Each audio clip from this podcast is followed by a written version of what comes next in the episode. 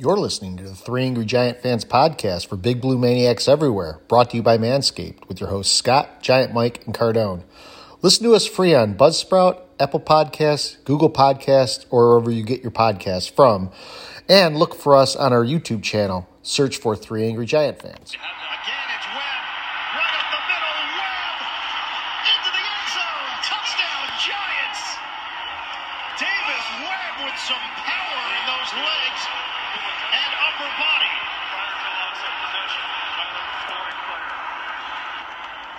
And I, and I was thinking two plays for the Giants there. How many opportunities would you get down here? So that was Davis Webb and the call of him barreling over people, going in for the touchdown, and uh, keeping Philly starters out there as long as possible. So he showed some grit. The Giants showed some grit, and uh, you know, I have to say, uh, good ending to the season when you're resting your starters to get a game like that. Fun game to watch. Yeah, So- I I uh I rather enjoyed myself. I almost didn't watch it because I just I was like I don't want to see the Giants just get you know taken apart and manhandled out there. But uh, and as I was just saying before we came on, it ended up being fun because you know the announcers kept saying you know the Eagles were their stated goal was to get their starters out of there and you know put it put up a number and and get out of there and and now they pretty much we had Jalen Hurts deep into the fourth quarter as an injured already injured play. I mean that was, that was pretty cool. what what a weird game, guys. Right? I mean, we kind of knew it going in. Uh, you know, being locked in a, in our the sixth seed there, but uh, uh, it had had like a preseason feel to it. Davis Webb is running around, which I didn't even know he was going to start. I thought it was Tyrod Taylor, but uh, you know, we'll talk a little bit about Davis Webb's I, I think performance. I, I was pretty impressed with the guy, but um, you know, it was just a strange game. We had it was the opposite of what we thought was going to occur a few weeks ago, right? We're thinking the Giants are going to desperately need the Eagles starters to be sitting. They'd have the one seed wrapped up, and it was the complete opposite where we, uh, yeah, so it kind of a, the uh, we had the Grey Goose game the week before, but this was sort of a whole different kind of Grey Goose game. So just a weird, had a just a strange, strange game on all accounts. So uh, Absolutely. We are the Three Angry Giant fans. This is your host Scott, Giant, Mike, and Cardone. And before we get into Davis Webb and the Giants, uh, let's give a shout out. So, uh, hello, Basking Ridge, New Jersey. It's in Somerset County, home of uh, Verizon headquarters. Hmm. Um, and it was settled in in uh, 1720 by British Presbyterians escaping religious persecution, which uh, Presbyterians are the most mild mannered of, of religion, so I'm not sure exactly who was persecuting them. Sir, you're too friendly. We must burn you at the pitchfork. It's also the uh, the home or the birthplace of Meryl Streep and the other LT, which I always bristle when someone calls him LT, LaDainian Tomlinson. Wow. I didn't know Tomlinson was from uh, Basking Ridge, New Jersey. Really? Basking Ridge. Didn't know that. Meryl Learn Streep. Huh? I I didn't have her Yeah. pegged as a Jer- Jersey girl. She worked hard to lose the accent and the yeah, hair. I she's not. You know, you think of you know the only like other Jersey girls I really know are like Snooki and I don't know. She's, uh, Jay Wow. I don't know. I don't think. I don't think uh, Meryl Streep fits in with that crowd. Definitely has kind of the attitude, I would say, though. Sort of that Yeah. salty, new, you know, Jersey girl kind of tude coming at you.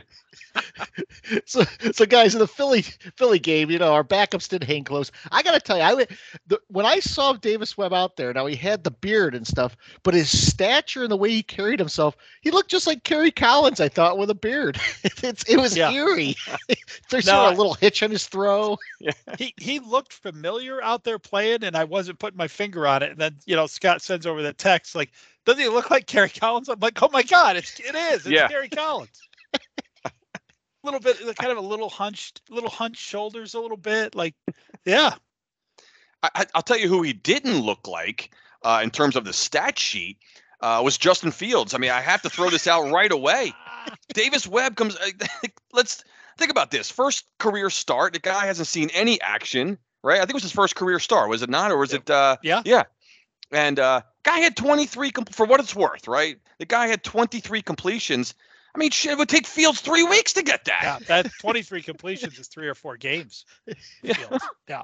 and you can say whatever you want, check downs, this and that. I mean, you know, we'll we'll get into a little bit of the the the the, the, action, but uh, Kenny Golladay was on the field and My making God. amazing touchdown catches. I was murdering him earlier in the game, just barking at him for not getting separation from even a blade of grass out there. But uh, Even on Wild, the uh, touchdown catch, I mean, he's blanketed. He does come down with the ball. I mean, a contested catch at least. But geez, I mean, how many times does he run a route, and then the defender almost looks like he's having a gray goose coverage. He's uh, Yeah, holding, he's holding the glass, uh, batting the away ice, passes. the ice is the ice is shaking in the Yeah. glass. He's, he's like, oh, I'm covering Golladay. I don't even need to like. I don't even have to run hard.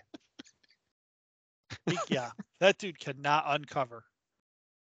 I think one thing that'll be interesting to see as we go forward in the playoffs is is the health of Jalen Hurts. Now he clearly did not want to run in this game, and he didn't need to because you know he wasn't going to put himself in harm's way. But the times that he did take off, he got down awfully quick, and you know with Lane Johnson out.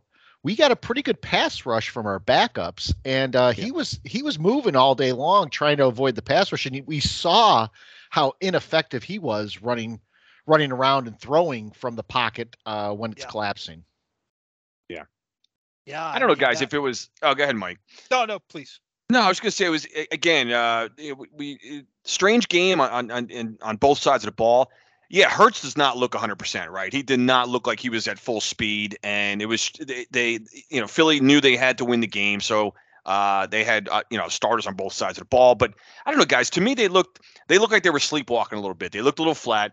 You know, they knew they were going to win the game, but let's be honest. I mean, in this, if it was the other way around, and the Giants, you know, and and, and you know, it had it been cut to a one score game at the at the end there. I was I would not have been thrilled with the as an Eagle fan, I would not have been thrilled with that performance. I thought that they were just going to roll the Giants. Same thing to your point, Mike. I was, you know, thinking like, ah, how much am I even going to watch of this game? I mean, you know, you're going to watch it, but am I going to really uh, get upset when the Giants are down by 30, you know, by the Yeah. third quarter kind of thing? And and that it, it looked like it had it, it was going to head that way, but it, it really didn't. But um, yeah, Scott, to your point, I think.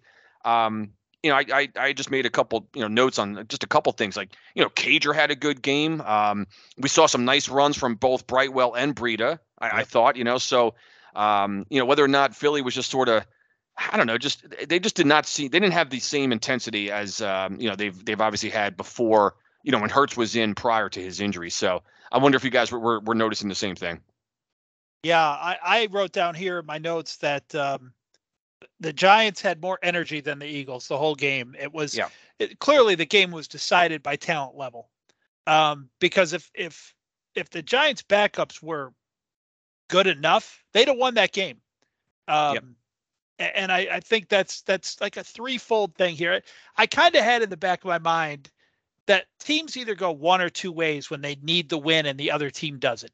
They either do what the Giants did to the Colts last week, and there's several other examples of that, or they come out a little tight. Mm, yeah. And then there's several examples of that too. And you didn't know which you were going to get from the Eagles, but they certainly looked a little tight. And and I think a lot of that was them being off their game because a huge portion of their offense is is Hurts running. And as Scott mentioned, either the coaches told him not to, or he didn't want to, or some combination of both. But um, I think you really got kind of a look behind the curtain there at what happens when Jalen Hurts can't run the ball for whatever reason. Yeah. He's a pedestrian at best passing quarterback. And it reminds me a little bit of Cam Newton. Uh, Yeah. You know, Cam Newton won the MVP largely on his legs. And then the coaching staff in Carolina decided we want this guy to be around for a while. We're going to limit his running. Well, as soon as you limit his running, you take away the MVP from him. You you take away what makes him really valuable. Um, so I think that's where the Eagles are now with Hurts. Um, you know, in hindsight, looking back, I don't know who their backup quarterback is, but if you're gonna game a, if you're gonna put together a game plan to win that game, knowing your quarterback can't run, they might have been just as well off, or maybe even better off with a backup who's who's not a runner. So their backups Minshew, Gardner Minshew. Um, Oh, yeah. and Yeah, and, and actually I screwed up last week because I remember I said they signed Mike Glennon. Well, Mike Glennon actually practiced with them or tried out with them, but he was actually signed by the Dolphins and is still on the Dolphins practice Oh, wow. squad. So uh, Yeah. correction from last week since I we went on sort of a bit about Mike Glennon and he's not even an Eagle. So Ah, the bit was worth it. Sometimes, We could talk about stuck Glennon's out. neck. I'll take it. Yeah. yeah, there might be. We might have a whole episode dedicated to Glennon's neck sometime. You know, Uh-huh. know? Yeah, th- that that's a, that was my takeaway on that, and, and I don't want uh, anyone listening to think that I have something against Jalen Hurts like I have against past Eagle quarterbacks or other division quarterbacks. I like Jalen Hurts. Um, he's going to be a pain in our ass for a while, I believe. Yep. But um, but this just kind of shows gets gives you a look at at what happens when you take away. You know, hit uh, at work we always say, "What's your fastball?" You know, I want you working on your fastball. Jalen Hurts' fastball is running the ball. Uh, So when you take that away from him, he's average. Yeah. And I and I think we saw a bit there too. What a you know we've seen all year long what a good offensive line does for him. We also have seen what AJ Brown has done for him. And AJ Mhm. Brown, you know, had had a few catches in this game. I mean, he was silent after the first half, but when Hurts just throws the ball up to him, that guy can go up and get it. Yeah. And that's the one thing we are missing. We're missing a guy that can make contested catches. I sort of we you know we joke about Golladay making the contested catch for the touchdown, but that's few and far in between. The rest of the time when he's blanketed, that ball drops to the ground. So uh, you know, I, I would love to see us get Daniel Jones some help next year as it really looks like he's going to stay here. We saw, I mean, even with these backups in this game, they looked as effective as our regular wide receivers. Cager did okay, Johnson Yeah. did okay. You know, guys were running around getting open, um, not not wide not wide open, but enough so that that you know Webb can make some throws to them. Yeah, Cager, he might have found himself a, a, a spot on the uh, with the regulars Yeah. as we go into the playoffs. He was very impressive. Yeah, I agree. The guy, I, I have a lot of confidence in that guy coming down with the ball. I mean, I know you know there was a couple underneath routes and some things he he you know he he caught him and uh, you know so a lot of his catches were not ultimately contested really, but the guy you know for what it's worth, eight catches, 69 yards. Um, you know he he uh the guy looked uh he's looked impressive uh, the few times that that he he has actually had the ball in his hands, but. Guys, I want to make a comment just about the, the Giants' preparation for this game. Again, strange game. We had with, with backups, you know, on on, on all sides, not you know, defense and offense. Uh, it's got it's a nod again to to Daboll and having this team ready to go. Um, you know, playing as a team. You saw it a, a couple times with Barkley, who wasn't even suited up. You know, just fired up on Oh, the yeah. sidelines, especially at the end of the game. He was, you know, he was he was barking at, at Davis Webb, you know, kind of egging him on a little bit, or you know, and those things uh, that, that, that all comes down from the head coach right there. So uh, I know we'll talk a lot about uh, you know next week's uh, you know the playoff game go- heading into Minnesota, but uh, right now, man, we've we've got a lot of things, to, uh, a lot of positive energy going right now with this team. Yeah, a lot of positive energy.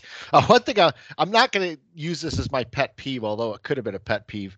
I had to I had to laugh because after the game was over, you know, I flipped over to the uh, to the pregame for the the Sunday night game, um, which ended up being Detroit beating the Dick, which we'll get to in a minute. oh, but can't wait to get to that. Yeah, but but you know the, the studio goes and they're showing highlights of the of the afternoon games and of course they show the Dallas game and they're like oh Dallas Dallas stumbling into the playoffs and then they go to the Eagle game and they show two highlights of Hurts throwing to, to AJ Brown and they show a touchdown and they're like and the Eagles steamroll their way into the playoffs and I'm thinking wait a minute Da- Dallas Jalen is Hurts. struggling and Philadelphia is just steamrolling their way in the playoffs they didn't they didn't you're not going to talk about how they might have struggled a little bit or didn't look as good as they possibly did the eagles wrap up the number one seeder and primed for uh for the Yeah. playoffs i'm like Well, Scott, Really? I want to piggyback on that too because I'm glad you brought that up because Tony Dungy, who like I don't have a problem with Dungy, right? I mean, he actually has gone out on a limb and made a number of picks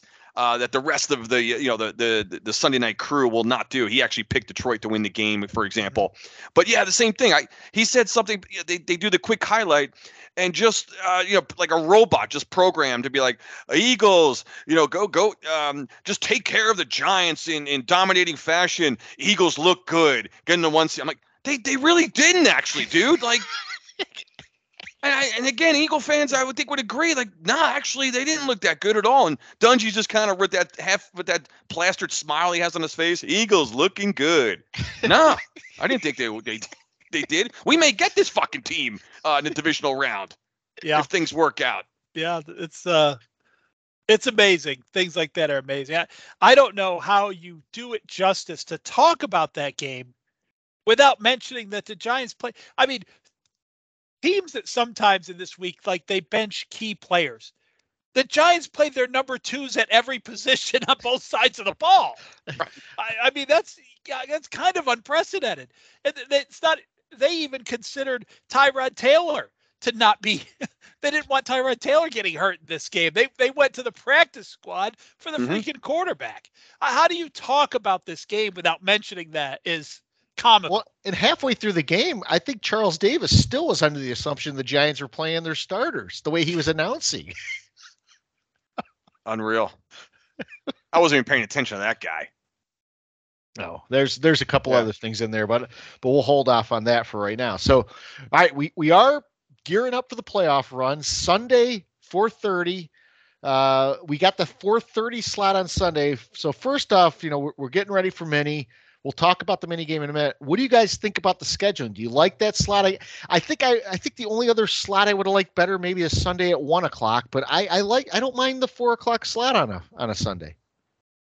No, I, I, I would have. I'm fine with anything on the Sunday. Really, uh, the the my problem with Saturday is if you lose Saturday, you feel like God, the playoffs didn't even get started yet, and we're out. Like, Great you know, that's you know that's that feeling. And of course, of course, we talked ad nauseum last year about the inherent disadvantage in- the playoffs and playing on a Monday night. So you really were hoping for the sometime on Sunday game. At least I was. Yeah, I love the slot, guys. Uh, I, you know, it's funny. I um, I did predictions. Uh, this was before the Sunday night result, so I predicted where the games would. Uh, just a little, you know, uh, trying to have a little fun on predicting the games when they, you know, the time slots, the dates, and the time slots. And um, I'm usually not bad at that. So I, I was thinking, I, I did it really for Green Bay to win, and then I'm like, all right, I'll just throw in you know, if Detroit if, if Detroit wins, I'll just throw in Seattle in the same game. And I was the only game I was correct on was ours. Really? Uh. Giants Vikings at four o'clock. So I I happen to love that slot, four o'clock on uh, on Sunday. I like it. I, I didn't think we'd get the night game. Uh, you know, either any one of the night games. Um, they typically don't put the New York uh, the Giants when they do make the playoffs. All right, it's been so rare. Uh, they they're typically not a Saturday game. So um, I had a couple other games right on the the, the the correct day, just not the time slot, that kind of thing. But I love our I love our uh, the time slot guys. But we'll know what I do like is that knowing uh, that Seattle and San Fran are their first game. Uh, we'll know our destination um, when you know if, if we win our game. We know if if Seattle wins, we know uh, you know we're we're going to uh, the winner of Dallas and Tampa. That's probably not going to happen, but uh, let's assume San Francisco wins. We know that uh, we're going to Philly. I I thought that the the Dallas Tampa Bay game would be the Sunday night game. That's what I thought. They put that in prime time Sunday night. I guess they're I guess they're moving it to Monday to let Buck and Aikman do it or whatever. So, Yeah, yeah. Got to get them on the Dallas game. so the Minnesota preview, guys. I see a lot of optimism from people that the Giants are going to win this game, and and at first I I was on that train too. It makes me a little worried because I'm I want to be the underdog. I want to go in there thinking we don't have a chance. But I'll tell you what, if we play as solidly as we did the last time we were in Minnesota and cut down on turnovers, I, I think we have I think we have a shot in this game. Uh, we have to avoid a track meet, but I, I am looking for us to to hang right with them, and and I, think Vegas is too because I think the line on this game is three points, which as the road team we're basically uh it, it's a pick 'em. Yeah, Yeah, I think uh, absolutely, Scott. I, we we definitely have a chance to win this game. I, and this is, you know, I I was saying all day on Sunday, uh, you know, waiting for the results. Like, you know, got to be you always, you know, got to be careful what you wish for. And I kept thinking the whole time I was rooting hard for San Francisco to beat Arizona, uh, so they would elevate to the two seed, and we would, you know, Minnesota fall to us. But the more I think about it, I'm extremely thrilled to have uh, another shot at Minnesota. And guys, I you know I, I I don't know if you remember this. I certainly I remember saying this out loud that week, Christmas Eve. I think I mentioned it last week on our on our show last week. I said um, before even that game started, I said I have a strange feeling that maybe we lose to Minnesota in the regular season. We come back and beat up beat their ass in the Yep. playoffs. You did say that. we have it, it this is it's it i feel for some reason and i'm going to give my prediction a little bit later but um I, you know i'm usually so uh uh negative and and pessimistic and, and and guys i feel really good about this week and i hope i'm not setting myself up for major disappointment but scott we are the underdog i mean we we are we should be i mean this team won 13 games uh the vikings uh, right? 13, four, You know, they 13 So- games with a negative point differential. with a negative, yeah. But you're right. Uh, you know, the line hasn't moved. It opened up at at uh, you know Giants getting three. I don't think it's moved since uh, since it opened. But um, uh, you know, the Vikings are they they're supposed to win this game. Minnesota. They're they're certainly so the Giants are no question the underdog, but they're not a an inferior type of underdog where they just don't have a shot. I don't think we would we would have had a shot going to San Francisco. I really I I, I don't. Uh, this this this team with their defense, I wanted to play this Minnesota Viking defense because we needed a team with a poor defense, and Minnesota's got a shitty one. They do. Now, do you guys think before we talk about the specifics of the Giant game that San Francisco is going to still be able to beat Philadelphia or Dallas with that offense? Um, you know, or or whoever else they play. I mean, because that I, I don't know who the favorites for the Super Bowl are. If you asked me three weeks ago, I probably would have said the Eagles, but the Eagles have had some trouble. The San Francisco, I mean, they still have Brock Purdy, but the guy does not look like a rookie whatsoever. The guy is running that offense. Their defense is probably by far, hands down, the best in the conference. Yeah. And uh, and I'll throw out a stat first before you answer that. With the Dick being out, Mm. four of the highest paid QBs this year missed the playoffs. Rodgers, Wilson, Murray, and Watson. Those are the four top Oh. top paid QBs, and all Wow. four of them missed the playoffs. First time that's happened in something like 30 years. Wow. Yeah, it's, I mean- I, I mean that's something you don't expect to hear, especially you know listening to the media and their reliance and they weight everything on quarterbacks. Um, of course, they'll ignore this stat and they'll you know pick right up where they left off next year. Um, Mm-hmm. you know, and they'll just assume that you know whatever team Aaron Rodgers goes to is instantly a contender. And it's like, why Green Bay wasn't last year? I mean, I guess at the end of the year they played well, but um, yeah, it- it's not. The games are so tight and so close now that the impact of the quarterback, I think, is lessened. Um, in some in some instances, and and this is kind of proof of that. I mean, you still have to have a good one to win in this league. They touch the ball every play. I, I'm not saying that at all. I'm just saying it's. I don't think we're in an era where a quarterback can elevate your team to another level so high above, you know, you know what I'm saying. I Yeah. don't think they can Yeah. take you from a mediocre team to a great team. Like in the past, we've seen, you know, some teams that you just know without that quarterback, they're they're garbage. Yeah. And uh, and I don't I don't see that as much anymore. And, and what Scott just said kind of bears that out. It's interesting though seeing that seven seed flip flop because you know you had the possibility going into that week it could be Seattle, Detroit, or, or Packers, and people are going into the game are like, oh, the Packers are the team to watch out for, and probably if you were to say who the second most dangerous team would be, would be the, the Detroit Lions, Mhm. and you know who ended up making it is Seattle, and so everyone expects Seattle to just get steamrolled that first round, they, and they might. I, I actually think they probably will. Um, so so it went from everyone saying, "Oh, Green Bay's on a resurgence," which I think a lot of that is just more um, remembering Rodgers fondly than it is actually that Green Bay was going to be a tough out because Green Bay didn't look that great in a game that they had to win against Detroit. Now, No, there, I you mentioned it before, Mike, about a, a team playing tight. Um, I watched a, I watched the entire Packer Lion game Sunday night. You know, I just it, it, it was the last game of the regular season, and I sat there and I was just hoping that the Dick would would be sent home, and and it couldn't have been a better ending to the the, the weekend. Uh, getting you know setting up for a, a wild card game for us. I was sitting there just chilled out watching that game and, just pulling for Detroit um, really not it just really rooting against uh, you know Aaron Rodgers as we you know we've we've documented our feelings for him you know for a couple years now on this show certainly with good reasons I think you know and the guy proved it again on Sunday night where I remember saying um, trying to I don't remember exactly the score guys I mean but it was the last um, turnover that he had you know the Green Bay had a chance to come down and and and, win the game and you know on, on their home field playoff uh, berth on the line. And I'm like, all right, Rodgers, then fucking take your team down the field and, and win the game. You know, like I, I just had visions of like Eli Manning would have done that. And I hate to do like the apples to apples with it, but that's what I'm thinking. Other quarterbacks that have been forced in that position to uh, like they, they they do it, you know. And this guy, uh, he, he's he throws the ball up like just he's just fucking throwing lollipops up there and just hoping that Jordy Nelson and and Davante. I still heard Davante Adams' name on Monday.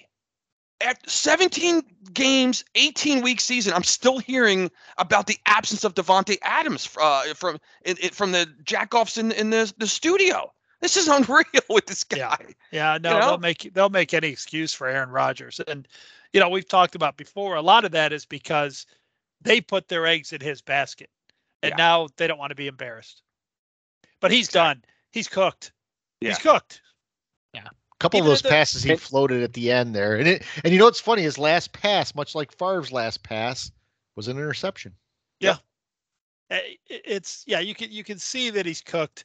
Even through that winning streak they had to get back in contention, that, that wasn't really on him. The defense was playing well. He was doing, you know, he was not throwing enough interceptions to lose. I- It's he's cooked. He really is. Yeah. And it doesn't matter what what team he goes to. Um, And- you know, he, he might get on a great team that's going to the playoffs with or without him. Uh, you know, good for him. But he's as a superstar in this league, he's done. And and another little footnote to this, guys, and and I know this is looking way ahead, but another thing I like about the you know the, obviously the um you know the minute this the regular season ends, we know our we know our final three opponents for for the next year, and so we now we know who we're playing. Uh, you know, for 2023, and I'd much rather, you know, the the green name, the Green Bay name seems a little more scarier than Detroit in, you know, like in current and in, in recent years past. So because the Giants were locked in third place, there were a couple things that I wanted to happen. One was I wanted them to play the Panthers. So the Panthers, Saints, and Falcons uh, all ended up at seven and ten in third place, and somehow because the, the Giants visit the NFC South, same place finisher, so that we we knew they were going to be at one of those cities. I'm like, all right, if they're not coming here to Charlotte. You know, maybe we'll take a road trip down to Atlanta. You know, the three Yeah. you Giant fans, Yeah, we've done that before, certainly. No, couldn't even get Atlanta. It had to be New Orleans. So I was pissed off about that. But one thing I was happy about, a couple things. Obviously, the Dick going home, but then also, I'd rather be playing Green Bay next year. They're going to be a mess compared to Detroit. Detroit's a team on the rise, Yeah, no so they end up, yeah. So Detroit now ended up in second, and Green Bay gets third. So we we got Green Bay at this at the stadium next year. Obviously, getting way ahead here, but I like to already think about those things. Who we're playing next year, that kind of stuff. Yeah, I, I definitely think over the whole AFC and NFC, the one team that didn't make the playoffs that had a potential to to bang some people up in there is Detroit. Yeah. I, I would have wanted no part of Detroit in these playoffs. Mm-mm. And and we may be getting, you know, again, way ahead of ourselves, like Chris said, but we may be getting a Rams team that's on a rebuild too, especially if if uh, Sean McVay leaves that team too. Yeah. because I Yeah. believe that they're the third place team in the West. But the one surprising thing we got, which came from out of left field to me, was we are at Vegas. I don't know if we can pass that up. I mean, I know. go and Well- go into the, the Darth Vader dome and watch the Giants and then go gamble a little bit. Gee, My goodness. You want? Do you think license plate guy will be there? yeah. I'd bet on it. Yeah. He'd be, he'd, be- he'd be the guy. He's he's the guy flying the plane, like, handling our luggage, checking us Yeah. into the hotel. He'd be uh, he's going to be everywhere. I'd put seven to five odds on it. Yeah. No, I'm just kidding. It's gonna be better than that. So uh, for the for the Minnesota game, what do you guys think we need to do to come away with a win? I, I think Chris did a good job just talking about it earlier. And- I, I so I agree with him that sometimes you play a team in the regular season, they nip you, and you're like, damn, I wish we had another shot because we could have done these three or four things. And if we could have cleaned those up, we we could have done some damage against that team. So I, I don't think you want to turn the ball over against a, a team. Well, you don't want to turn the ball over against anybody. That's very cliche, but but um Mhm. but especially against a team with a defense like Minnesota's, first of all, you have no business giving them turnovers. We we should not let that happen. And then how damaging a turnover could actually be. You know, this defense has done a good job all year. When we have turned the ball over, which hasn't been very often, other teams are punting and getting field goals out of it. Um, you know, so th- if if we happen to turn the ball over, that we we just have to take care of the ball extra careful on our side of the field. Um, now, I, you know, we'll get into the predictions and everything, and and I agree with you guys. We have a chance to win this game. I don't think we will. Um, but you know, we can get into that when we when we're doing predictions and stuff. But they just have to play the same game they played last time and clean it up, and don't fall so far behind early. I, I Yeah. think that was the thing that hurt them most against Minnesota the first time was going down two scores early, and then you know having to fight their way back in. Where if they could have kept that close, they might win that thing going away because the last quarter and a half, they were the better team on the field by a, a good margin. Yep. Um, and, and maybe you carry that uh, carry that forward in, into this game. Hopefully, knock wood. I, you know what? I'm going to use uh, an adjective that uh, Coach Smart from the Georgia Bulldogs Bulldogs use uh, to start Monday night's uh, disaster against TCU. Aggressive. I think the Giants need to be aggressive, guys. I think Nothing to lose. yeah, nothing to lose. I think I don't want to, you know, defensively. I, I was thinking first defensive side of the ball, and we know about the, the the Minnesota firepower, right? Justin Jefferson, probably the you know could be arguably the best receiver in the league. I, I want to see. I think we need to double team his ass as much as possible, and I know that leaves guys like Thielen and Hockenson who who burned us. You know, Hockenson had over 100 yards. You know, the first time we we met them, but you can't take away everybody. So I think if we could shut down Jefferson because you know, you know, Cousins, their game plan is you know he's going to want to get the ball and he's going to want to be a, a key playmaker in that game. I think if we could frustrate his ass early on, shut him down as much as possible. I'm serious. I'll I will double. I'll take a chance on double teaming Jefferson and do and let other guys beat you. So defensively and Wink, you, I, he's not going to. He's he's going to keep it the the the the, the defense. Um, you know, the needle on the pressure, uh, the knob there. So we've got to get after Kirk Cousins, force him. Shit, we had him turning the ball over last time uh, we played these guys, and the the flop interception was overturned. Um, it was, I think, it was another one that uh, Another one we can back definitely. by Another one was yeah, exactly. Another one was called back by penalties. We- turned his ass over twice, and neither one of them counted in the stat sheet. So I think if we could just harass the hell out of Kirk Cousins, um, we we we have to we have to do that defensively, and then offensively, guys. You know, it's funny. Something tells me that I don't want to just stick the ball into Barkley's chest 30 times in this game. I, I want because I I think Minnesota will be geared to stop that and and um you know, and and be focused on stopping Barkley, stopping Barkley. So maybe we use Jones' legs a little bit more, get him with the RPOs running a little bit more. Maybe we use we stick a Breida and Brightwell in there every now and then. Mike, we've been talking about this for a couple weeks Yeah. now, where Yep. um, those guys have looked good. They're fresh. You know, those guys. Um, I like so I'd like mixing it up a little bit in the in, in the offensive backfield. You know, maybe using those guys a little bit, and then hopefully, I know our receiving core again. It's um, it is what it is at this point in the season. I hate that expression, but that's kind of. But you know, maybe we um, you know maybe we we upend Minnesota a little bit by not just running the ball and being conservative and coming out with an aggressive game plan offensively and take our chances, guys, and see. Yeah. You know, I, I think I have the Giants winning this game. I do. I I I, I just have a, a good feeling about it, and I'm not. sh- It just goes back a few weeks, uh, thinking that we were going to see this team again. For some reason, we we we have them on our plate, and I have a good feeling about it. You know what I- may be in the playbook this week? A end zone fade to Kenny Golladay. The reins, the resurgence of Kenny Golladay, who only came like 72 catches short of making his bonus. Yeah, only I've had that was he that was close. they should have fed him the ball a few more times uh, to get him there. Chris, I I love your comment about Breida and Brightwell in there because what you tend to see when that happens is when when Barkley's in the game. Eh, I'm gonna, I'm gonna, I have no idea. This is a number pulled out of my ass, but 90% of the time we're looking at seven, eight man boxes when Yeah. uh, when Barkley's in the game. You you get Breida in there or Brightwell and you give him a drive, that that becomes five and six man boxes. Yeah. And and that's how come these guys rip on the regular rip off eight yard runs where Barkley seems to be meeting, you know, someone in the hole on every on every play. And only his immense talent allows him to, you know, break some tackles and, and get some yards. So uh, you know, I think you could steal a few drives in this game for for Brightwell and and Breida, and I'll bet we move the ball pretty well on those drives. Yeah. And no one says on those drives too, if you end up in a third and eight, well, hell, then check Barkley back in. Uh, you know, you know, it's not like you have to. Oh, we've we've uh, dedicated ourselves to Brightwell on this drive. You know, if it doesn't Yeah. work and you end up in third and eight, put Barkley in there and, and throw it to him. Uh, you know, I I like that strategy a, a lot. I think uh, Daniel Bellinger is going to have a decent game too. You know, we did use him in the last Minnesota game. He had a he had a crucial fumble in that, but um, he he he was open in that, and and I think Chris touched upon earlier when he said Minnesota has a horrendous defense. We saw that last game. They weren't getting a lot of pressure on Jones. Mhm. Jones had a lot of time to find open receivers. If that formula continues, um, I see us having a chance to win. So uh, Yeah.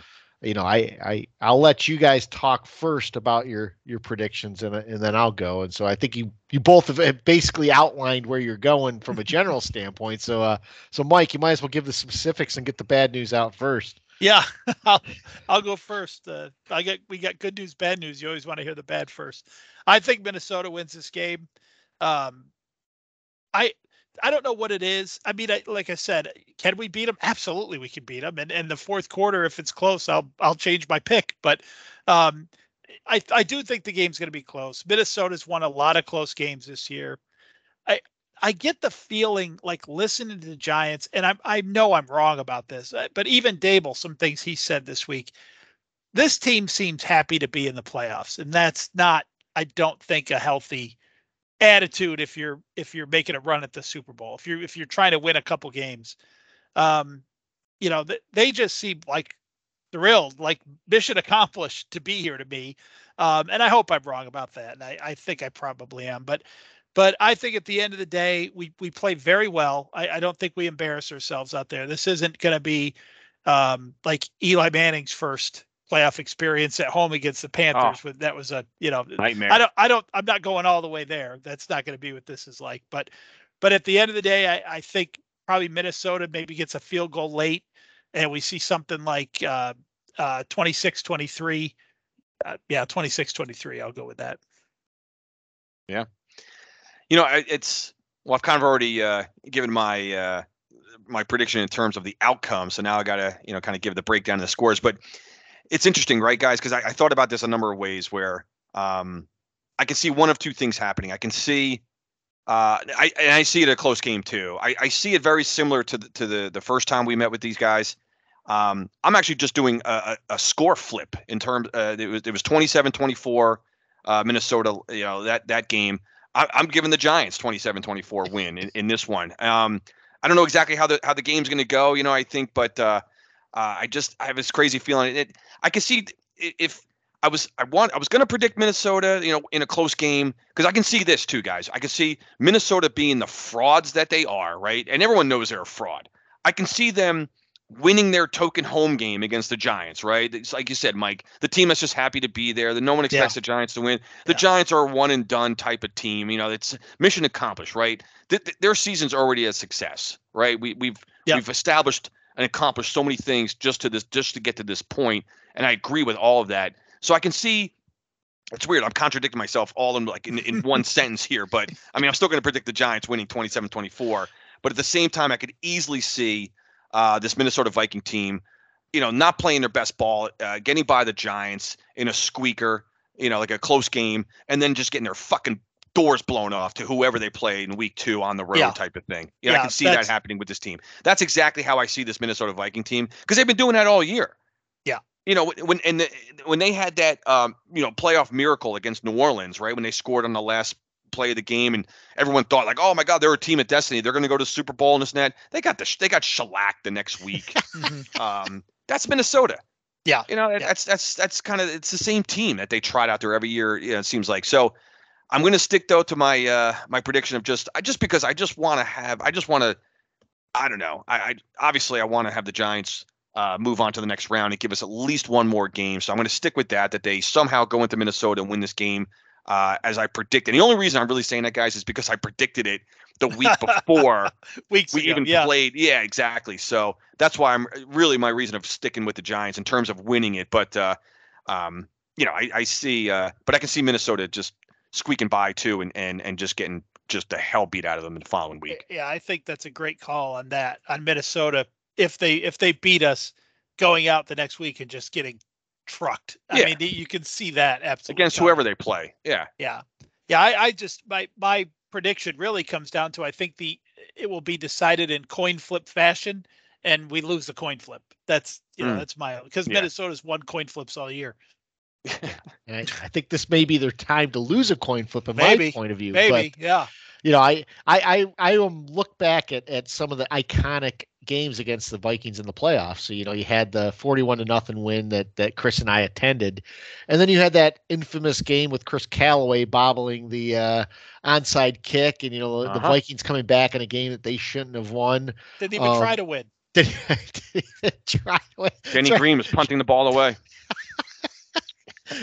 I, I still remember like cheering when Denny Green punted the ball away, going, "What are you doing, you idiot?" And and of course it, it worked out for him. Of course. Um, but I look at this game. I, I I took some of the comments I heard this week a little bit more different than Mike did, in that I think that there's some confidence there with the team, and I almost feel like they know that there's something up their sleeve that they aren't telling us, and they're like, "I think we're gonna, I think we figured these guys out." Um, that being said, I don't think this is going to be a blowout by any means, and I think the Giants are going to win. And I don't have an original thought that goes for me on, when it comes to a score lately. I think that Graham Gano lines up for a 60-yard field goal, bangs it through the uprights, and the Giants Oh. went 27 to 24, going out. Oh, Just flipping the entire game circumstance. I love it. So why not? You know what I love about your comment there, uh, Scott, about the Giants think they have something up the sleeve, and, and I think that I think you're right. I think they do think that, and and they may. Um, and I think a lot of it has to do with the last game and how it played out. How like we had uncharacteristic turnovers.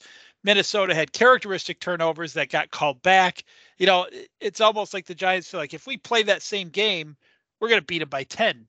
Uh, but it but it made me think when he said they know something we don't. Do you remember that 41 nothing game? Do you remember Jessie Armstead after that game going to the podium and he had an envelope taped up under the podium and he pulled it out and opened it and it said Giants 40 to 7 on it. and he said, I gave them a little too much credit. Oh, So had he- he- that. He taped the score up underneath the podium before the game. that's awesome. Awesome. It's like a America's Got Talent trick. Yeah. Yeah. when, when- when they got their 41st point, he's probably going, Don't kick the extra point. If Howie Mandel's going, "Yeah, How'd he do that? so that was clearly a game, I think, where they they wrote up the game plan, and Fassel and the rest of the coaches said to these guys, "We are whooping their ass, and it's all on tape, and there's nothing Yeah. they're going to be able to do about it." And you know, and it played out that way. And man, what a what a blessing that would be if this game turns out anything like that one. That would be awesome. No, no, I, uh, you know, I think I think we all predicted close shaves, and um, you know, when it comes to close shaves, you can always go to Manscaped.com and get twenty percent off using the code Angry Man. You. Um, you get twenty percent off your order and free shipping. So uh, go to Manscaped.com. Three Angry Giant fans sponsor. Use the uh, the promo code Angry Man and get twenty percent off your products. Yeah, it's a Minnesota week's always a good week to uh, to go with Manscaped uh, sponsorship because they uh, they live and die by close shaves, and and hopefully we're giving them a close shave. That, but to me, Kirk Cousins, he looks like a guy who doesn't use Manscaped products. Like he looks like a loser to me. Guys, I'd have to actually look to see if this was true because I knew it was going into last week's game because they got blown out by by Green Bay the week before. Um, but then they they turned the tables on on Chicago last week. I still think Minnesota had a negative point differential going into the into the playoffs, even though they are a 13 win team. that that seems um, like really difficult to do. Like I could, I don't even think I could go through a schedule and write down scores to a game that would eh, that would make a team 13 and what 13 and four these days. They were 13 Um, and four. Yeah, here, hang on, let me look Yeah, up I'm there. looking at it here. Yeah, minus three. They Yeah, were, minus they were, three. So they stayed yeah. ne- they stayed negative. So basically, uh, right. Minus So- three. How? They gave How? up 427 losses. points. I think the four losses were had to have been pretty bad. They Well, they also lo- won like 11 games by less than that less than like five points. Yeah, they lost to Dallas by 37. Right. That's got to be an NFL record, right? I mean, to be nine games over 500 to finish the and and to be uh, three points uh, negative, you know, point differential, Yeah. right? I mean, I, you That's know, a the NFL keeps the records on everything. They, that's got to be a record. this is a, a good point. I it might make me look into changing my pick, but you know, after they squeak by us with some favorable stuff, there are other games around that were a three point overtime win against the Colts and a blowout at Green Bay. They got Yeah. blown out at Green Bay. Yeah. Yeah. I mean, I'm, Yeah, I'm looking at just stati- like defensive statistics, and I know offensively they're they're pretty strong, but I'm not paying attention to that right now. I'm just looking at I'm looking at the uh, what they're bad at. Minnesota, I mean, total yards per game, they're second uh, second worst in the league in in yards per game, tied for third worst in points given up per game, and then you know they, when you break it down, passing and, and rushing, uh, you know they're they're equally as as bad. That's Uh, pretty so- unbelievable. This is a shaky 13 win team. oh yeah. Yeah. Very shaky. Yeah. Yeah, I, I mean, if the I, just the idea, I would love to see. I don't care. I mean, if, if the Giants can get up seven nothing and immediately put that, uh, you know, pressure, and the team gets tight immediately, and the Giants are playing loose, and uh, you know, you get you get the nervous crowd going. Hopefully, uh, that's that's what we need. We need to we need to score first in this game. I, I saw a quote from someone this week, and I can't remember which giant it was. I almost think it was. Uh, I almost think it was Andrew Thomas, who, who's not a guy who talks a lot of trash, so it might not have been him. But he said he didn't think Minnesota was as loud as he thought it would be when Mm. they played there. So I hope that doesn't fire them up.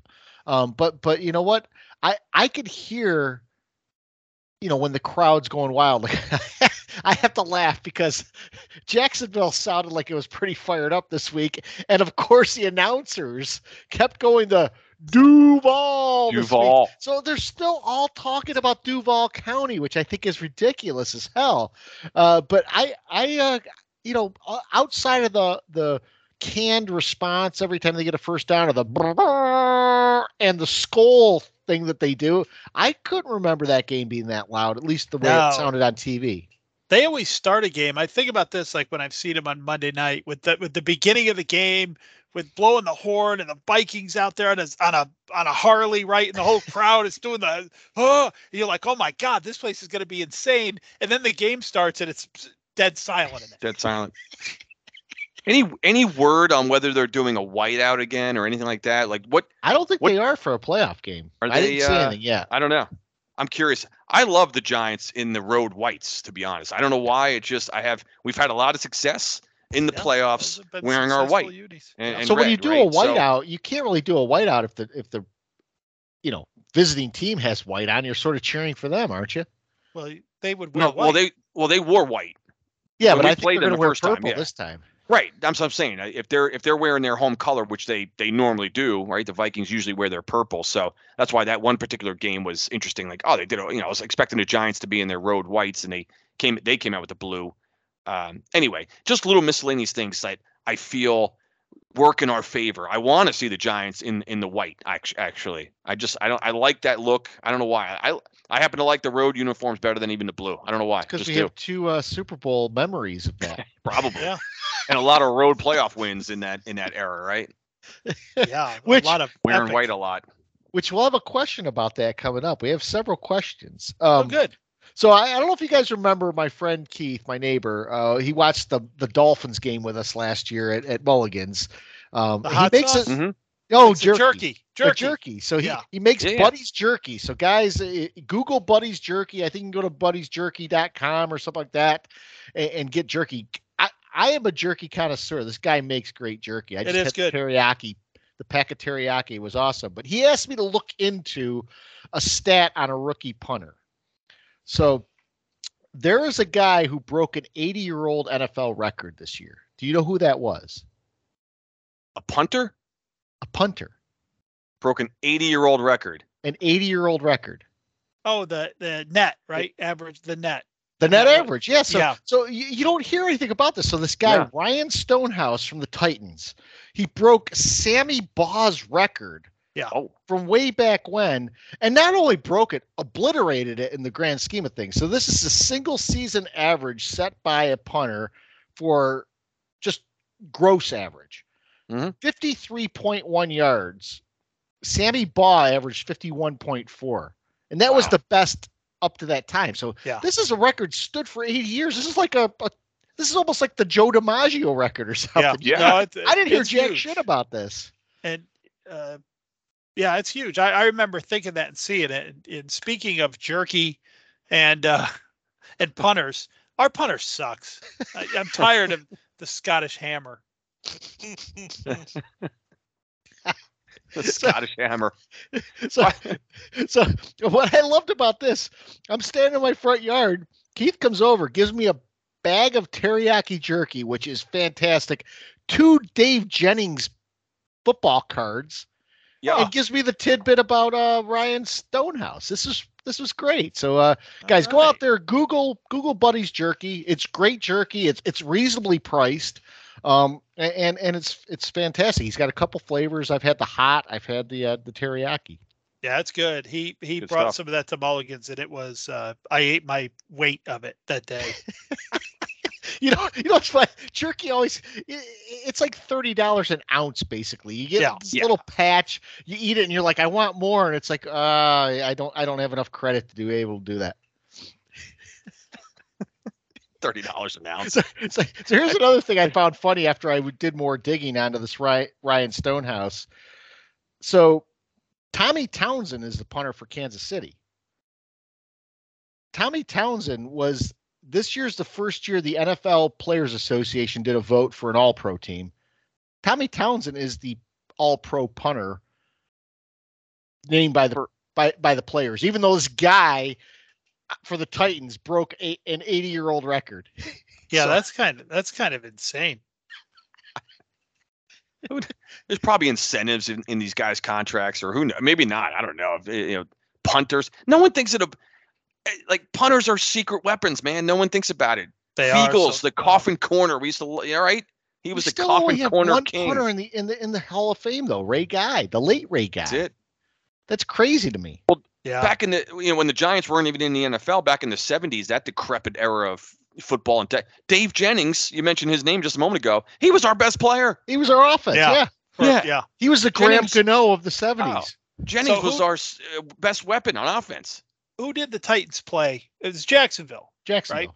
So Yeah. I, I watched that game and I heard the stat from for this guy from from Tennessee. But I will say this: I don't know if you guys watched the whole game or anything. Both punters in that game were amazing. I didn't Both- see the game. Well, I, I think the the Tennessee punter, the guy who set the record, is his first punt like bounced at the ten directly toward the sideline, hit on the sideline, and then went down the sideline some more, went out of bounds at like the two and a half. And then and then the Jacksonville, the next time Jacksonville, you know, they move the ball a little bit off the goal line. Then their guy punts, and he has a ball land at the one and go straight up in the air. And you know, they they down it at the one. I'm like, this is a punter battle. This is awesome. but I, I was thinking about Chris. We've talked about this before, like how the Giants can't have anything. Like if Mhm. the Giants run a trick play and score a touchdown, the other team within the next two series will run a trick play and score a touchdown. Absolutely. I was I was thinking about that with the punter battle. I mean, that's something that would happen to us. Yeah. We'd have an awesome punt, and then they'd come back and have a better punt. Oh the, on yeah, the next turn. Yeah. absolutely. It's got to be. It's got to be one upped. Yeah. Yeah. Which, Yeah. by the way, we didn't mention um, the the fake field goal that we attempted. Right. So we we definitely were. punt. Did we do a fake punt too? From our own 30? Was that? Wait, last week? Did I even? I don't Did- know. I might have missed that. Well, that thought was- we went for the fake punt and a fake field goal. We definitely Well, did the we- fake field goal, which didn't even we- look like a fake field goal because it was just awful. If it wasn't a this- fake fun, maybe maybe it was going for it from our own end. But I but I think that's not be true because I was going to talk about Matt LaFleur and his idiocy of going for it on his own thirty, Yes. which gave the Lions a, a, a heads up. And in a, in a game Yeah. like that, why would you go for it No, on your own thirty? But I I thought I thought we ran a fake punt. We snapped it to the up man. He ran around to the side. No, Yeah, I thought we did a trick play. Well, we and then we also- definitely it was definitely a fake field goal because the Yeah. Scottish Hammer was Yeah, holding, Yeah. and he. th- That's what I think. That's what raised my ire about him so much. I'm like, guy can't punt, can't hold, can't run a fake. Get No. him out of here. All right, I, I got to correct myself. It was not a fake punt. It was the onside kick. The surprise onside. Oh. The onside kick to start which the second that half. surprised nobody. Oh right, right.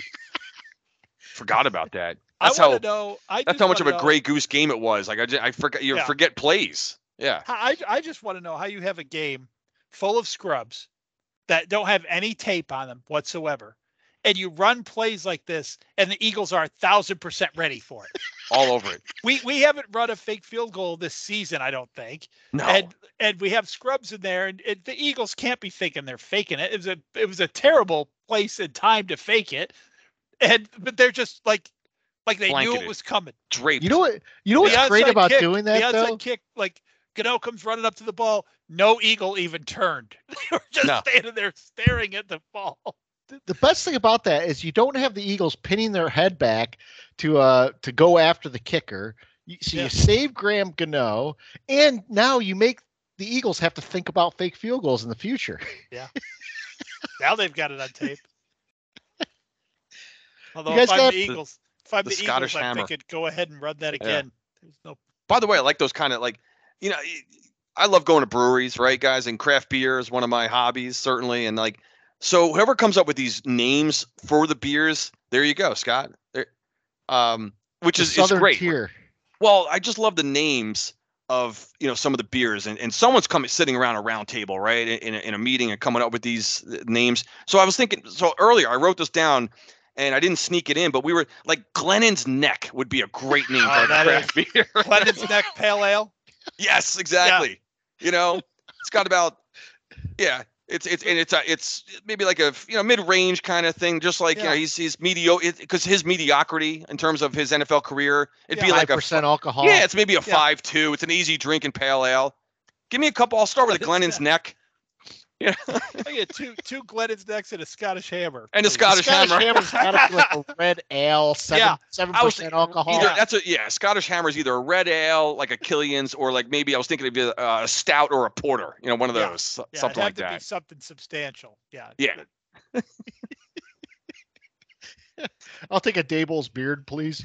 right. so you guys have any pet peeves this week? I'll I'll start with uh, Mike again. Yeah. I uh, I'm never gonna be caught without a pet peeve again. I'll tell you. Th- This one oh, because of this one- this one I think is a good one. There's there's there's a couple that I could have used this week, and maybe I'll I'll tack them on. But but this one I've been holding a little bit, and I'm glad I held it because another example popped up this week. So my pet peeve is now that these players, quarterbacks who get benched and just fucking quit their team. I mean, what the? Can you imagine? Uh, Like like Eli doing that? Like now Right. we're we're gonna go. Uh, you know, we're gonna go. Uh, uh, Geno Smith this week. I'm out of here. You know, Gone. I, I just I can't believe this the level of non-commitment. I mean, listen, I agree with Derek Carr. I'm gonna go to Derek Carr first. I agree with him. It nothing that is happening with the Raiders is Derek Carr's fault. So his getting benched is I equate it to Eli getting benched. I mean, it's not the big streak and it's not the multiple, you know, Super Bowl MVP or anything like that, but it was just doing something to do something. Yeah. You know, Derek Carr is not the problem there.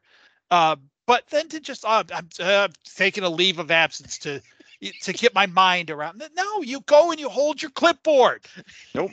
And then that scrub comes in and gets hurt, and you're right back in there. It always happens. Um, and, and it, so there's Mariota, right? Mariota did the same thing, just like now. Who's who's Marcus Mariota to leave a team? Right. He's been holding a clipboard for like six years. Like like he's earned that level of credibility where like how Yeah. fucking dare you bench me? I'm Yeah, I- Marcus Mariota. I mean, the, the Like- NFL's getting more like the NBA with the with the uh, with the uh, inmates running the asylum. I I saw. Uh, speaking of that, I saw this week that that uh, Kyler Murray has been given say on the next coaching hire.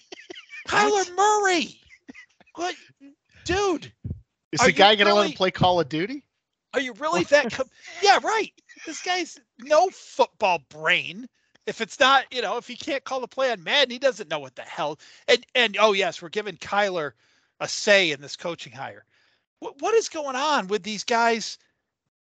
Just running the asylum, Eh, guys like like Carr. I said eh, I kind of get Carr. That was bullshit, but you still don't quit. But Mariota, Kyler Murray, what are these guys, Guys, doing? I'll, I'll give you a couple good examples. Joe Flacco this week started a, a, a game that had meaning for for Miami. Yeah. Yeah. And, and Yeah. uh, he he was in there. He just sits on the sidelines, holds his clipboard. Oh, this guy's hurt. This guy's uh, hurt. This guy's. I'll I'll come in. yeah, Matt that's right. Ryan got benched midway through the season. He didn't leave. He Yeah, was still standing there. See, this, I think it's Yeah. a it's a veteran. It's a it's a generational thing. Yeah. Um, you know that that that group that you just mentioned, Scott's like a a couple step up the maturity ladder than these these younger guys. But I mean, this is just if this is the way the NFL is going to go, where You have to worry about benching a quarterback, or they're gonna. It's like the NFL transfer portal. Like, no, I just I I quit this team. Eh, I it's just beyond me now. And here's the one. So it's players and coaches. Here's the one that's really gotten under my skin this week. Sean McVay. I, I think he's 40. It might be 39. Young dude. Wants to step away from the Rams. Yeah. Now, this is so transparent that I can't even believe that he's not getting destroyed in the media. The, the media seems understanding of this. They that team sold their soul for a Super Bowl. They have no draft picks.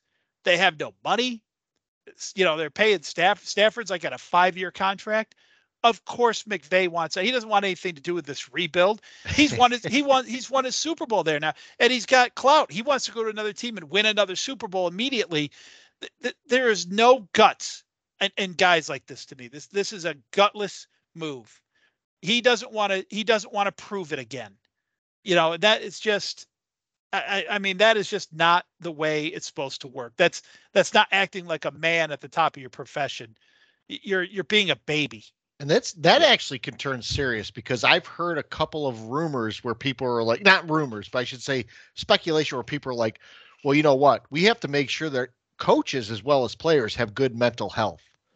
I don't think this is a mental health thing, like Mike no. says. I think this is a situation yeah. where McVay looks at the team and goes, I'm fucked for the next five years. Yeah. I got to get out of here.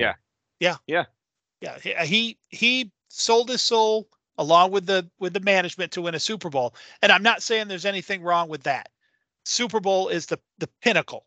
It's the ultimate goal. But you you can't be, you know, the owners, the other players you brought in and gave all this money to, they're still stuck with the ship ball that you created.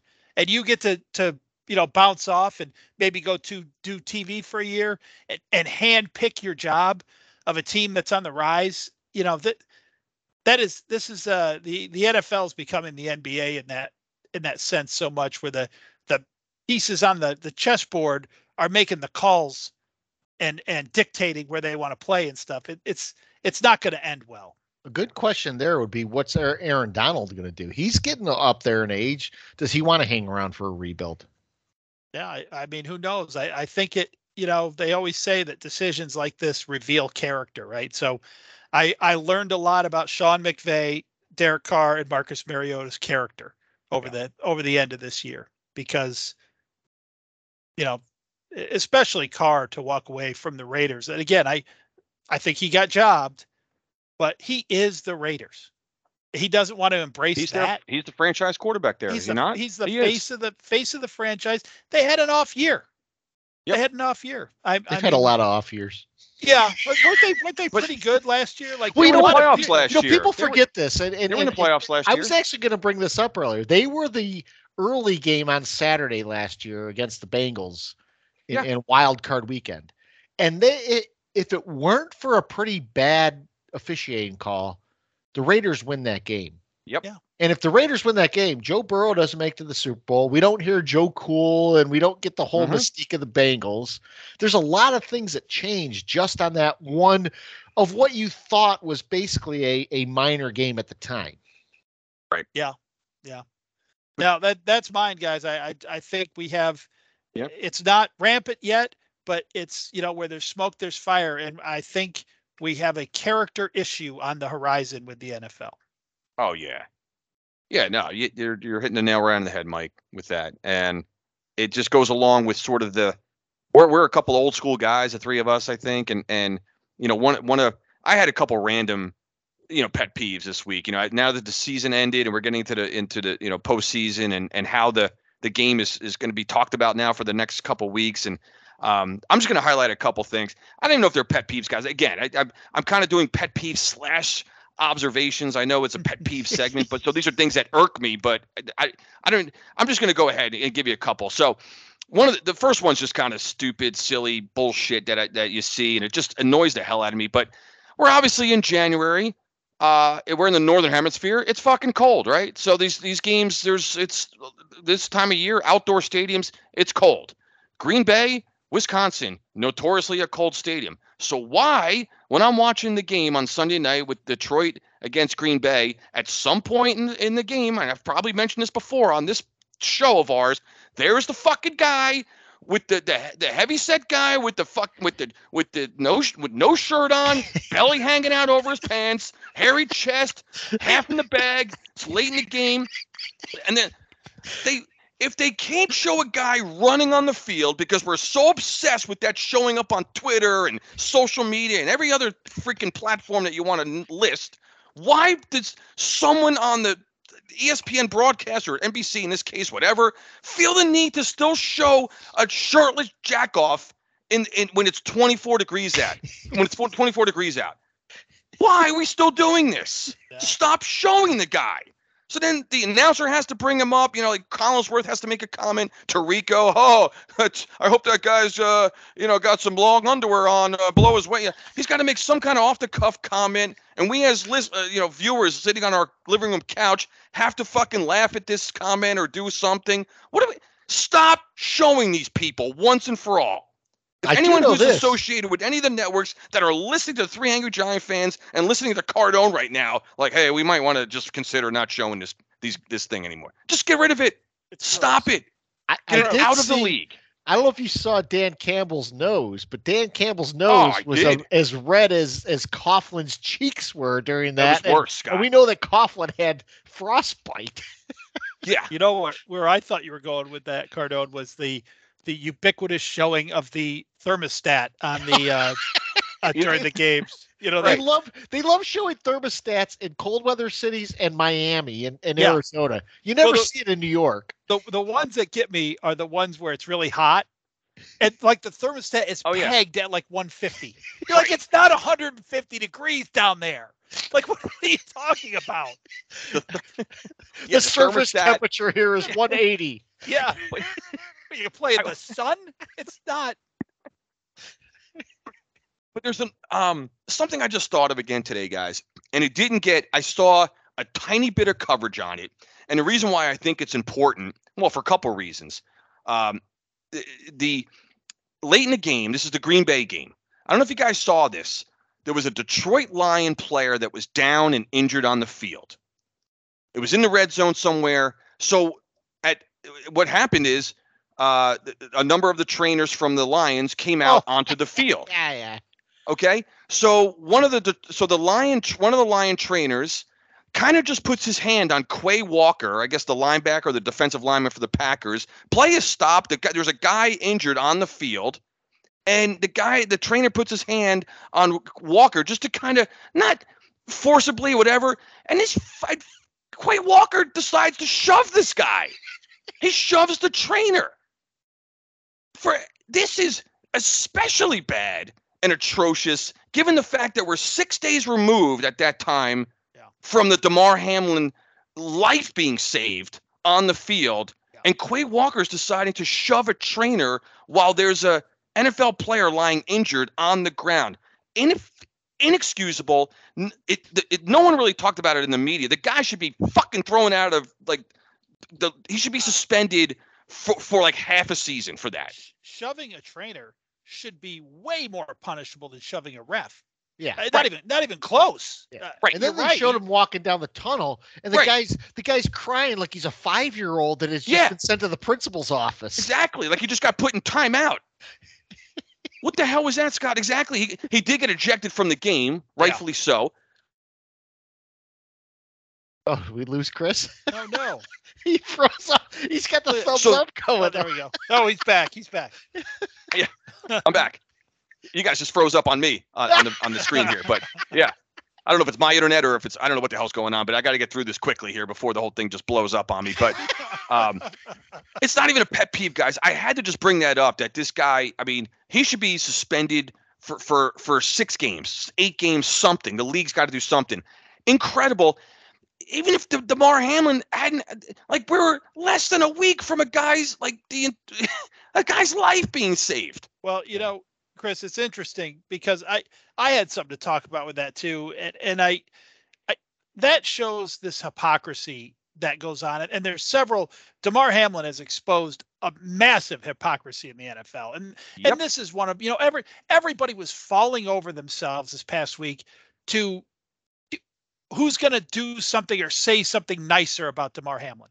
And I have no I have no problem with that. Damar Hamlin, everything I've learned about the guy since then, he seems like an awesome, awesome guy. But it's all just, it's all phony. All the all Yep. the love going out for him, everything. You know, oh my God, the first responders. Let's talk about them. It's all phony. When the rubber hits the road, here we are, like you said, six days later, and there's guys out on a on a football field shoving trainers around. A- And you know, the the thing that popped off to me this week, and this wasn't my original thought. I, I got this uh, uh, Instagram or Twitter or something. Is doesn't the doesn't the NFL fan base and, and particularly the NFL media, don't you think we owe a huge apology to Tim Tebow right now? Because suddenly it's fine to pray on the football field. And suddenly, you know, when when a tragedy strikes, then it's fine and there's no mocking. You know, poor Tim Tebow. I'm not even a fan of the guy, I, but I just thought the mocking of him all those years ago was was ridiculous. And again, this Damar Hamlin thing that's just exposed that as well, the hypocrisy of that, because Yeah. you couldn't you couldn't get enough media members and fans out there just hitting their knees and praying to God like they should have been. Um, but same people who were mocking Tim Tebow, uh, you know, for deciding to live the way that he lives and outwardly showing, not in a time of tragedy, uh, his commitment to that life. And um, yeah, I, I think it's it's revealing. It's revealing that Yeah. this league has a lot of hypocrisy in it. Yeah, I, no, it's a good it's a good call, Mike. I, real quick, Scott, just because you you in your pet peeve, Mike, you said the you question the character of of a lot of these players in the NFL, and we and we've watched this sport our whole lives, and it's just it's chipped away more and more at me, you know, as just as a fan, um, you know, and and seeing that kind of display on you know in, in that Green Bay game, uh, I don't know how I would handle it if I'm if I'm you know uh, somebody making decisions on the Green Bay Packers, but I'd have a big problem with with not suspending that guy, like a team suspension or doing something. That is unbelievable. Uh, that Yeah. this guy's shoving a trainer, and and it and it was not it wasn't accidental. It wasn't uh you you know looked sort of at the guy and then yeah no it was a, a full blown you know just there was there was no question what this guy I don't know what his intentions were other than being just a just a asshole. and I think that's his second ejection in like the last five games. But Yeah. uh, yeah, he has I, problems. I Mike originally I was going to do a pet peeve on the whole you know people falling all over themselves about Hamlin especially when that opening game was the Chiefs and we had to listen to the first like 15 minutes be about that. And I stepped back from that. I said you know what? This this is unprecedented in the NFL I'm going to let people have their way. Yep. but then I there were other things in that Chiefs game that I could not overlook. And one of them was the discussion about Kadarius Toney, a former Giant. So Kadarius Toney ends up going into the end zone twice. One one play was called back for for a penalty. The second one he scored, and they can't just let it sit and say Kadarius Toney scored a touchdown and leave it at that. No, we have to go ahead and say Kadarius Toney, this young man. He just loves the sport of football. He's got a, a great attitude about the game. And I'm sitting there thinking, Mhm. you, why do we have to add these superlatives to a guy who clearly six weeks ago could give a shit about the game of football or appeared to give the shit about the game of football and he didn't have a great attitude he was he was let go by a team that drafted him in the first round before he hit the end of his second season that's not a, A- indicative a of a guy who's got a great attitude starved, a wide receiver starved team. By the way, I'm sorry, Scott, but No, yeah, no, no, no. You're right. A wide Yeah. receiver starved team. So that's not indicative of good attitude. So why all of a sudden this guy scores a touchdown and his attitude now becomes put in the spotlight as being a guy who's got a great attitude and the love of the game? it's Great call. It's it's what's happened all over, not just football, but sports media in general. It's gaslighting. Yep. And and I don't know why. I I don't know what the intention, the, the end goal of it is, but you have a guy who has a track record of one thing. The, so the Toney example is great. This guy faked injuries to not play the sport he loves so much in New Right. York. Right. And now he just gets traded to another team and they throw him a pass and he catches it and scores a touchdown. And now he loves the game. They're just having fun out there. Yeah, it's they they take a guy's weakness. and It is well established negative. They take And the minute he does anything that is good in a game, they pretend that the well-established weakness is a strength. Mm-hmm. And I don't know what the what the purpose of that is. No, no. Like I You said, know, you it- can't just say Kadarius Toney scores a touchdown and leave it at that. Right. You know? Right. Right. It, it's I I I'll never get it. I mean, and it goes back probably further than this next example, but I, I immediately think of Ray Lewis. Mhm. You know, Ray Lewis went through all his trouble, and and you know, there's some people who think he killed somebody. I don't think he killed somebody, but he clearly was not a good dude, not doing things that good dudes do. The night that all that went down, and the first the first time he gets a chance, it makes a play. You know how the next season or whatever. Oh, he's dedicated his life to Christ. Oh, yeah, of course he did. He almost went to jail. Right. I mean, yeah. The, again, kind of touching back on my Tim Tebow thing. It's it's amazing how how uh, God comes into play when people get the shit scared out of them. Uh, but but yeah, it's it's this thing, and I I don't understand. There's this rush to redemption. Yeah. Um, you know, they just can't wait to redeem somebody so much that they'll make it up when it's not happening. Yeah, Yeah. Good call. No, great call. My my second one actually Cardone spurred this on because I had already thought about this, and then he sent a text on this. But Charles Davis during the game, he he said this statement about after you know because we had a delay a game and then we had a second delay a game right after a timeout, and he says. Yeah. Charles Davis said the refs have tightened up delay a game all year long in the NFL. Are you shitting me? How many Yeah. times have we seen the play clock hit negative one, two, three, Sits at zeros. Yeah. and there's still flags that haven't come out? his his most comical I- comment about that was was not only that they've tightened up no they haven't a so that first part was wrong but then he said now it's pretty standard across the league no No, no It's no, not. it's not again, just trotting out fallacies. Yeah. Just things that aren't true just and that the second one listen it's inexcusable to let the clock get back down there. I'm not i'm not saying it was bad or anything. It's, it's inexcusable. But man they wanted to throw that second one so bad. That ref is like looking at the clock. He's got one hand on the flag like oh oh let me see a zero so i can throw the second one. Because he's probably thinking the same thing that uh, there's no way i'm giving you a heartbeat on this one. You're getting this flag. I tell you, my favorite part of that play was Daboll just barking at a third string quarterback who's never started a game in his career. That was Yeah. awesome. I'm like, So- look at Daboll. I mean, So, so when when Davis Davis Webb trucks a guy to get in the end zone, why is the the announcer not going? He just loves this game. He carries a clipboard half the time, and he Right. he has a fervor for the game of football. Man. He's got such a great attitude. But we get that with Kadarius Toney. Kadarius God. Toney, you get it. that is such a great That is a greatest, great one call. to one next Yeah. to each other comparison. That Exactly. what what Davis Webb did, not just on that play, but particularly on that play, but in this whole game, that is just a guy. You can tell the the comments they said he was making, you know, in the interviews up to the game, like he was just freaking thrilled. Yeah.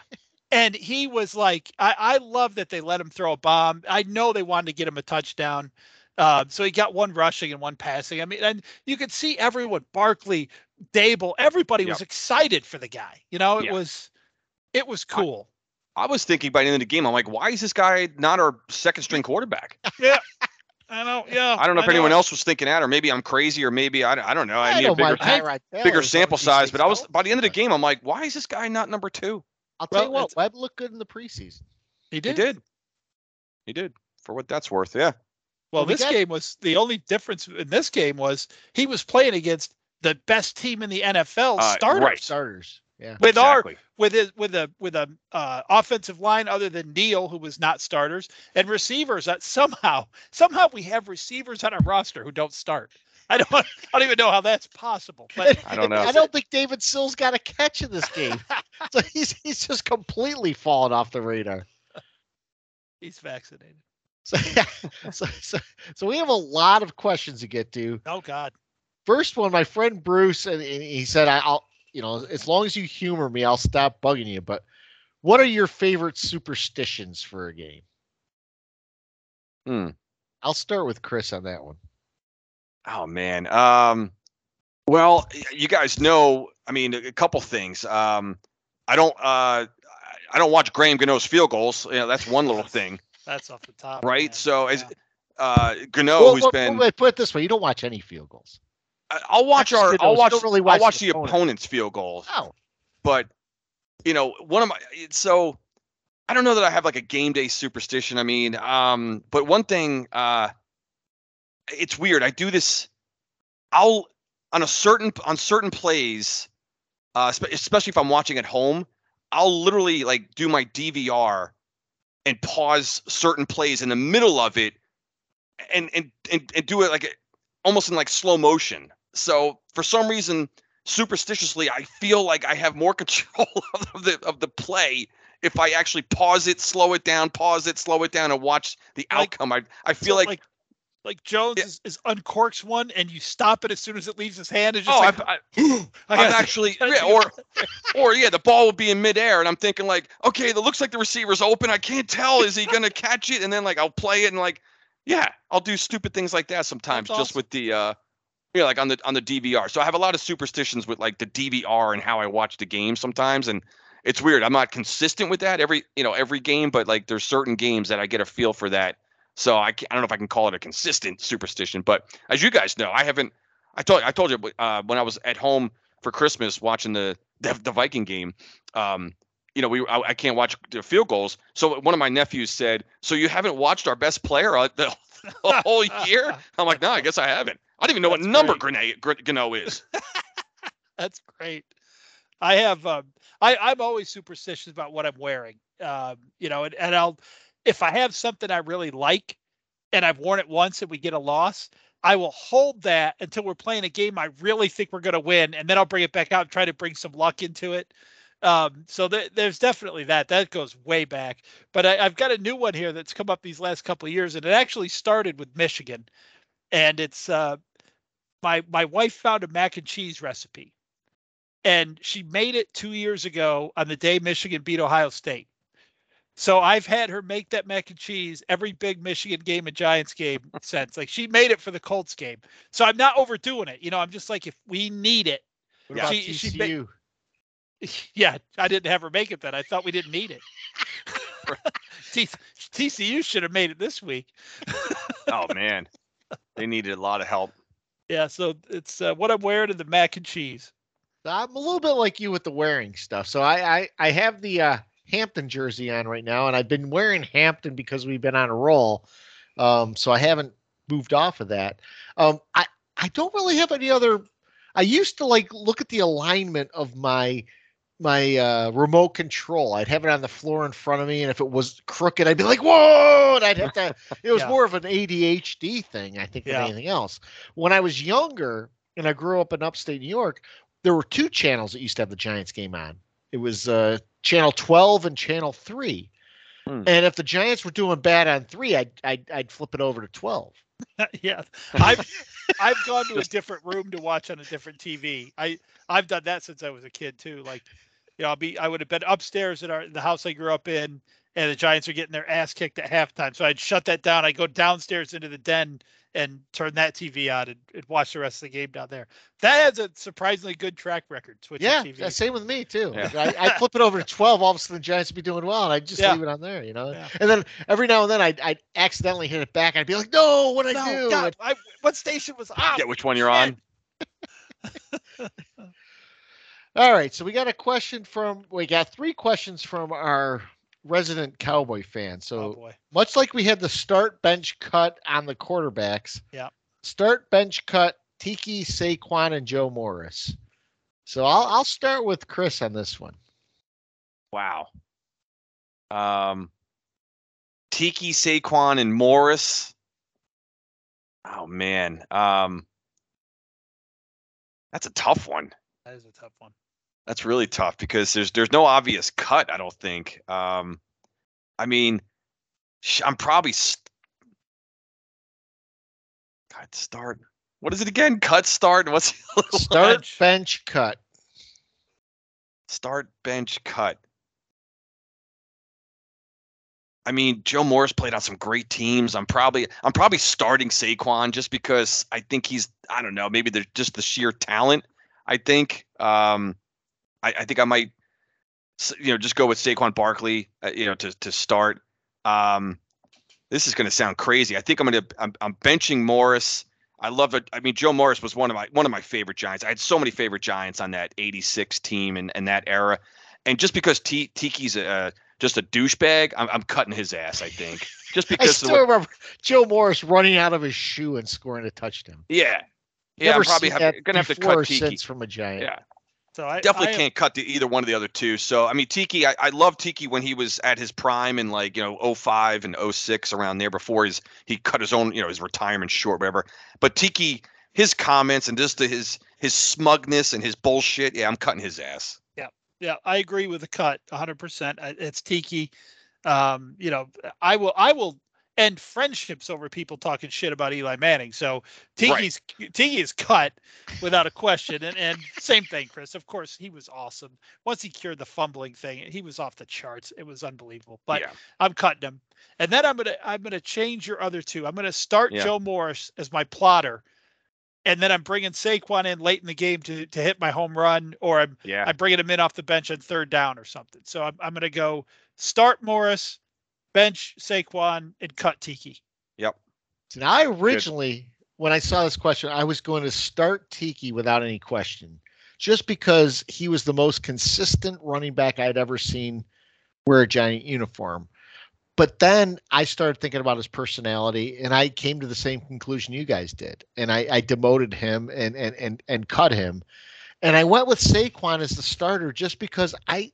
I see Saquon as a healthy running back being the best running back we've ever had. Mhm. and and and, and so on that that merit alone I, I would do that. Now i love joe morris just like you guys did. Joe morris to me was a beneficiary of having an excellent offensive line. Yeah. Yeah. and he was a plucky guy. You know i mean he was he was a guy that could you know back then we didn't really have a ground attack. So he was he just was the guy that would get the quick hitter every once in a while but when he did i mean the guy would he would take the ball off go around end and go 50 yards and, and you'd Yeah. be like oh wow all right Yeah. And Morris was never a, uh, pass receiving back. We never threw to No. our we never No. threw to our running backs back then in the Simms Yeah. era. I mean, a lot, a lot of teams didn't, I guess, at that. We just Uh, put yeah. Meggett in when we But yeah, to do that. Morris was not. He, so he he's he was one dimensional to me. Morris. Uh, Yeah. He was he, he had a couple great years, but uh, that's why I started Saquon over Morris. You could uh you could pluck some other uh running backs in there and still make that question interesting, like Meggett and OJ. Yeah. Um, for sure. Uh, The guy who has well a question hampton there. too Roddy Hampton, Hampton. Rodney yeah. hampton come on hey The guy who has the question there knows my I had a uh, like a Superman crush on Ottis Anderson. I just thought he was the coolest freaking running back Yeah. ever. And I met him in person and he insulted me, but that, that's a story for another another day. There you go. told that on a on a Yeah. podcast season one Yeah. So uh, the the second question he had, and I think we we probably all will be in agreement on this. Was it a mistake to bench the starters against Philly? I'll tell you this: there's a lot of differences between this game and the Patriots game from years ago. First off, Mhm. the Eagles were not undefeated going for a historic season. Second off, there was no real moral victory to be had to play our starters. So I I am completely on board with with resting our starters for that game. Without question, uh, it was the right decision. Uh, there was no way in hell uh, we should have been playing our starters in that game. So I was uh, obviously overjoyed by Daboll's and the coaching staff's this decision to not start anybody. Um, so it was absolutely the right call. There was. Can you imagine? Uh, had anybody? I don't care, and it doesn't. I'm not even talking about Jones or Barkley. Anybody uh, of significance going down, in, you know, in that in that game for for no reason. Um, yeah, it would have been nice to you know beat Philly and all, and all that, but I, it, it you're right, Scott. Uh, it was so different back in that that um, you know 07 season with uh, you know Coughlin and going up against uh, the undefeated Patriots. Didn't even it paled in comparison this game, and and uh, I didn't see there any point in starting anybody against Philly. No. I'll say this: I think um, had the Patriots not been undefeated, I think Coughlin benches at least some of the starters in that game. Coughlin Yeah. was Coughlin was just trying to make sure that the Patriots were an honest 17 and 0. That, that's all. He was just, he, you know, he was just trying to do his part for NFL history and and you know win lose or draw the Patriots are going to earn it. Um, Yeah. I, I think that was what that was more about than anything else. Uh, I, I'll say this about the benching of starters and not. I think there are so many intricate differences in each team. And I just think you got to trust that your coach has his finger on the pulse of the team and what the right decision is. Yeah. Um, because there's no boilerplate answer. I don't think you can say definitively 100% it's always a mistake to bench your starters when you don't need to, or you can't say it's always a mistake to play them. I think every team and coach kind of knows coming into the game what he has to do. In this case, and, and this is the way Daboll took it and played it and called it, the Giants get a free bye week. Yeah. Yeah. And- And they're about the only team that did that. They got a full bye week. I mean, they even Yeah. they didn't even start their their backup quarterback in the game. So, you know, so if if you're one of the believers that getting the bye is an important thing, well, the Giants basically have had a bye here. Um, I think that's kind of hard to pass up. Yep. And then the final question, and and I think this is an easy one too, because Mike and I have talked about this before. But would you take a Super Bowl win and miss the playoffs for the next ta ten years? I Yeah. said I said that in, in 2011. I said Yeah. I'd take a, a Super Bowl win and miss the next ten years of playoffs, and we did. Yeah. Yeah. That's we- we- interesting to ask that to Giants fans because that's typically about what happens to us. though. I know. Well, I mean, actually, a, a Dallas Cowboy fan should want that. The Dallas Cowboys haven't sniffed a Super Bowl since what, the early 90s, 94, 95? 95. So, I Yeah. mean, he's he's had multiple playoff runs, actually, multiple playoff appearances, no runs. Yeah. runs. And, yeah. and we're going on almost 30 Well, years. I mean, the equivalent I can say, yeah, and, and of course I agree. We and we've talked about it before. Yeah, definitely. The the the championship it just supersedes everything when you have uh, a, a championship. You know, you can. I uh, and this might not be a great example, being because a lot of people like you know maybe you know if you hate the Yankees, uh, you know I, I love the Yankees, so I grew up a Yankee fan, and you know um so they've they've had a lot of championships obviously in their history, but they make the playoffs every year, the Yankees, and people it's almost I always kind of refer to them as sort of like the, the Cowboys of, of Major League Baseball, where a lot of people everyone everyone well everyone just think- like in- I'm just I know Mike, but I'm just more in terms of they win all the time, they win every year, and they're a favorite to win. They don't. No. They I'd rather Yeah. have you know it's been uh, like they've won one champion, what- they've won one they World won Series 2009. since 2000. Yeah. So I'd rather have at least one more World Series in all their playoff appearances and fucking getting beat by the Astros and everybody, you know, Tigers a couple, Yeah. you know.